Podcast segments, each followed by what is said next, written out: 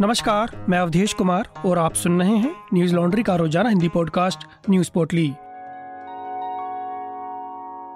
आज है 24 जून, दिन शुक्रवार। राष्ट्रपति पद के लिए होने जा रहे चुनाव में राष्ट्रीय जनतांत्रिक गठबंधन की प्रत्याशी द्रौपदी मुर्मू बृहस्पतिवार को नामांकन दाखिल करने दिल्ली पहुँची। इस दौरान उनके साथ प्रधानमंत्री नरेंद्र मोदी भी मौजूद रहे। दिल्ली रवाना होने से पहले ओडिशा में दिए एक बयान में मुर्मू ने कहा कि, मैं सभी का धन्यवाद करती हूँ।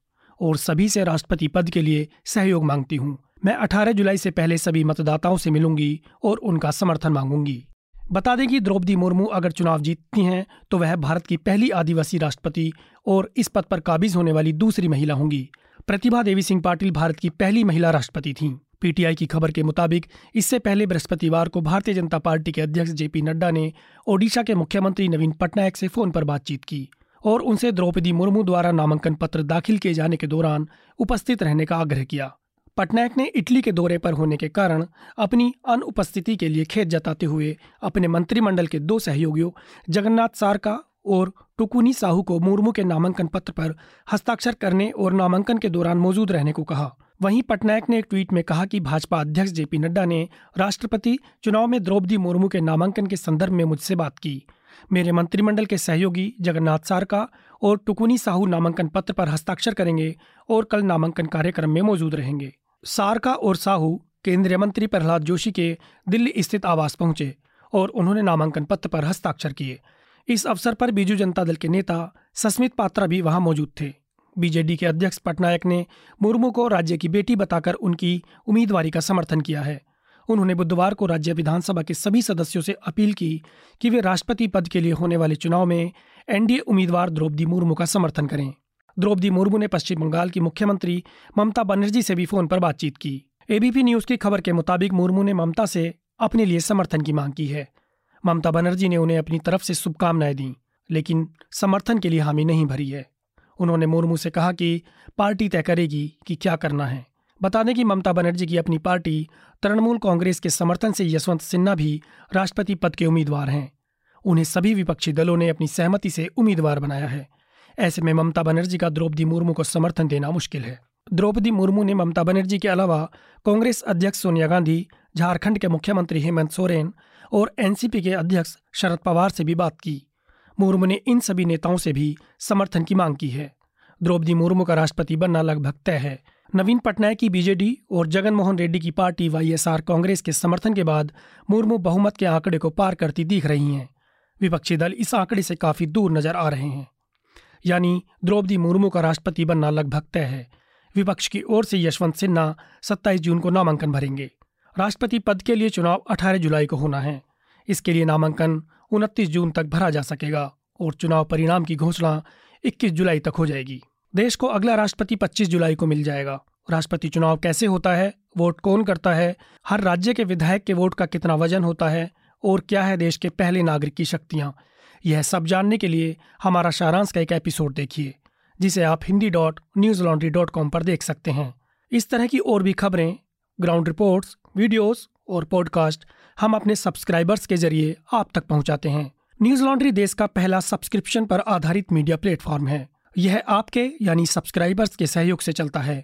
हम किसी भी सरकार या कॉरपोरेट से विज्ञापन नहीं लेते। हम ये तमाम खबरें पॉडकास्ट और वीडियो आप तक पहुँचा सकें, इसके लिए आपके समर्थन की ज़रूरत है। न्यूज़ लॉन्ड्री को सहयोग देने के लिए Hindi dot Newslaundry dot com पर जाएँ और हमारे अलग अलग सब्सक्रिप्शन प्लान को चुनें और गर्व से कहें, मेरे खर्च पर आज़ाद हैं खबरें। शुक्रवार को सुप्रीम कोर्ट ने गुजरात दंगों से जुड़े एक मामले में अहम फैसला सुनाया है। अदालत ने गुजरात के तत्कालीन मुख्यमंत्री और देश के मौजूदा प्रधानमंत्री नरेंद्र मोदी को एसआईटी द्वारा मिली क्लीन चिट को बरकरार रखा है। बता दें कि गुजरात दंगों के दौरान तत्कालिक मुख्यमंत्री नरेंद्र मोदी पर लगे आरोपों की जाँच के बाद एसआईटी ने उन्हें क्लीन चिट दे दी थी। 2002 गुजरात दंगों के दौरान गुलबर्ग हाउसिंग सोसाइटी हत्याकांड में मारे गए कांग्रेस विधायक एहसान जाफरी की विधवा जाकिया जाफरी ने एसआईटी रिपोर्ट को हाईकोर्ट में चुनौती दी थी, लेकिन वहाँ अपील खारिज होने के बाद उन्होंने सुप्रीम कोर्ट का दरवाज़ा खटखटाया था। कोर्ट ने सुनवाई करते हुए कहा कि जाकिया जाफरी की अपील में कोई मेरिट नहीं है। सुप्रीम कोर्ट में जस्टिस ए एम खानविलकर की अगुवाई वाली बेंच ने इस मामले में 9 दिसंबर 2021 मैराथन सुनवाई के बाद फैसला सुरक्षित रख लिया था, जिस पर आज फैसला सुनाया गया। एनडीटीवी की खबर के मुताबिक जाकिया जाफरी ने गहरी साजिश का आरोप लगाते हुए कहा था कि एसआईटी आरोपियों से मिली हुई थी और उन्होंने जाँच पर सवाल उठाए थे। इस पर कोर्ट ने पिछली सुनवाई के दौरान टिप्पणी करते हुए कहा था कि हमारे द्वारा गठित एसआईटी के लिए मिली भगत एक कठोर शब्द है। कोर्ट ने कहा था कि यह वही एसआईटी है जिसने गुजरात दंगों के अन्य मामलों में चार्जशीट दायर की, जिसकी बिना पर सभी आरोपियों को दंडित किया गया था और उन मामलों में कोई ऐसी मिली भगत की शिकायत नहीं आई। वहीं जाकिया जाफरी की तरफ़ से पेश वकील कपिल सिब्बल ने भी एसआईटी के साथ आरोपियों के मिली भगत की बात दोहराई।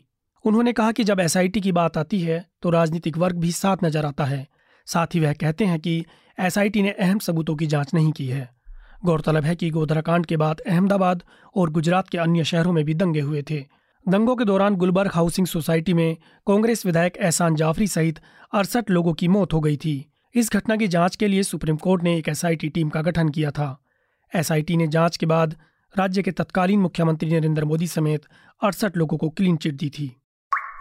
भारत और रूस के संबंध हमेशा से करीबी रहे हैं। इस बार ब्रिक्स बिज़नेस फोरम में रूसी राष्ट्रपति व्लादिमीर पुतिन ने ब्रिक्स देशों के साथ व्यापार बढ़ाने पर ज़ोर दिया है। सम्मेलन के दौरान पुतिन ने बताया कि साल के पहले तीन महीने में रूस और ब्रिक्स देशों के बीच व्यापार में अड़तीस फ़ीसदी बढ़ोतरी हुई है। अनुमान है कि यह व्यापार 45 बिलियन डॉलर तक बढ़ा है।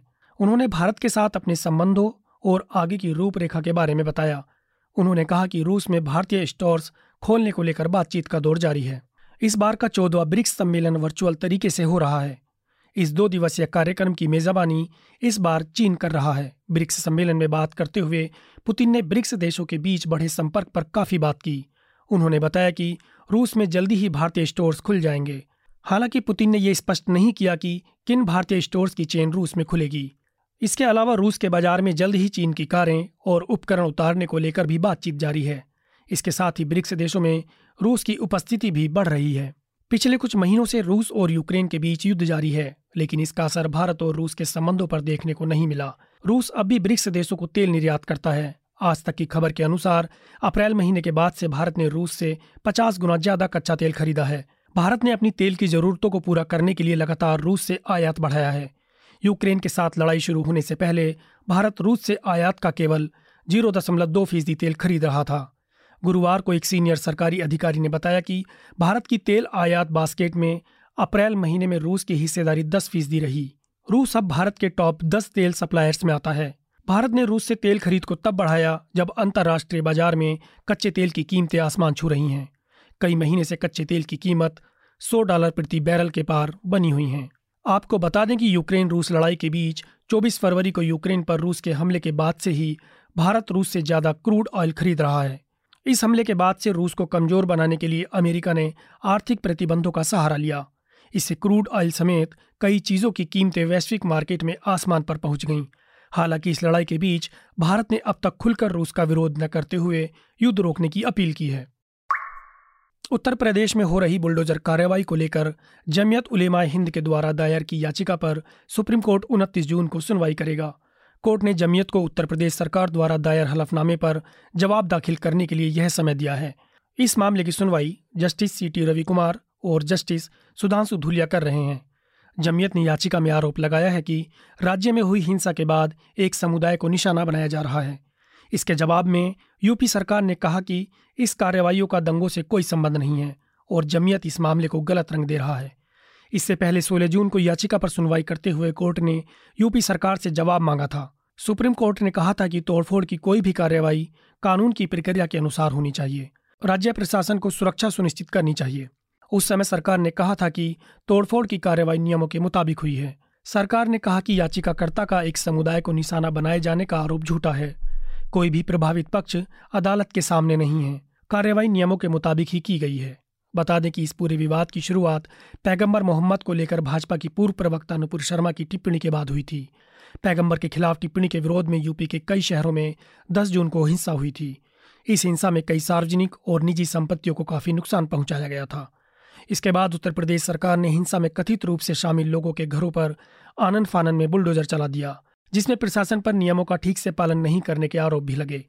यूपी में इस प्रकार हो रही कार्रवाई के खिलाफ ही जमियत ने सुप्रीम कोर्ट में केस दायर किया है। शिवसेना प्रमुख और महाराष्ट्र के मुख्यमंत्री उद्धव ठाकरे ने अपने ही विधायकों को 24 घंटे का अल्टीमेटम दिया है। गुरुवार को पार्टी नेताओं के साथ हुई बैठक में ठाकरे ने बागी विधायकों को वापस आने का एक मौका दिया।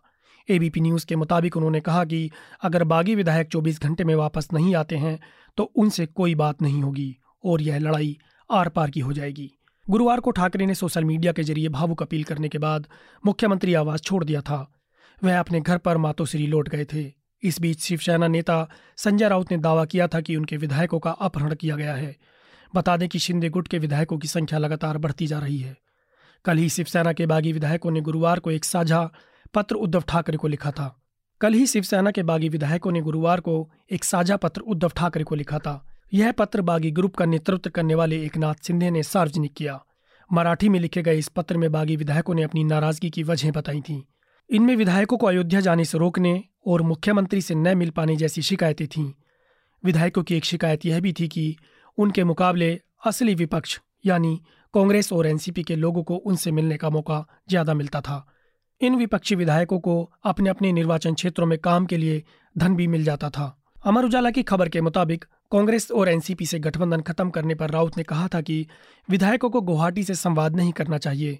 वे वापस मुंबई आए और सीएम से इस सब पर चर्चा करें। वहीं सूरत से लौटे शिवसेना विधायक कैलाश पाटिल ने प्रेस कॉन्फ्रेंस के दौरान अपना अपहरण करने का आरोप लगाया। पाटिल ने कहा कि उन्हें बहाने से सूरत ले जाया गया, लेकिन साजिश का पता चलने पर वह गाड़ी पकड़कर वापस आ गए। उनका कहना है कि वे शिवसेना नहीं छोड़ेंगे। एनडीटीवी की खबर के मुताबिक शुक्रवार को सिंधे ने अपने पास 50 विधायकों का समर्थन होने का दावा किया। उनका कहना है कि इनमें से 40 विधायक शिवसेना के हैं। आज की पोटली में बस इतना ही। कल फिर लौटेंगे कुछ नई खबरों के साथ। नमस्कार। न्यूज़ लॉन्ड्री के सभी पॉडकास्ट ट्विटर आई और दूसरे पॉडकास्ट प्लेटफॉर्म पे उपलब्ध हैं। खबरों को विज्ञापन के दबाव से आज़ाद रखें। न्यूज़ लॉन्ड्री को सब्सक्राइब करें।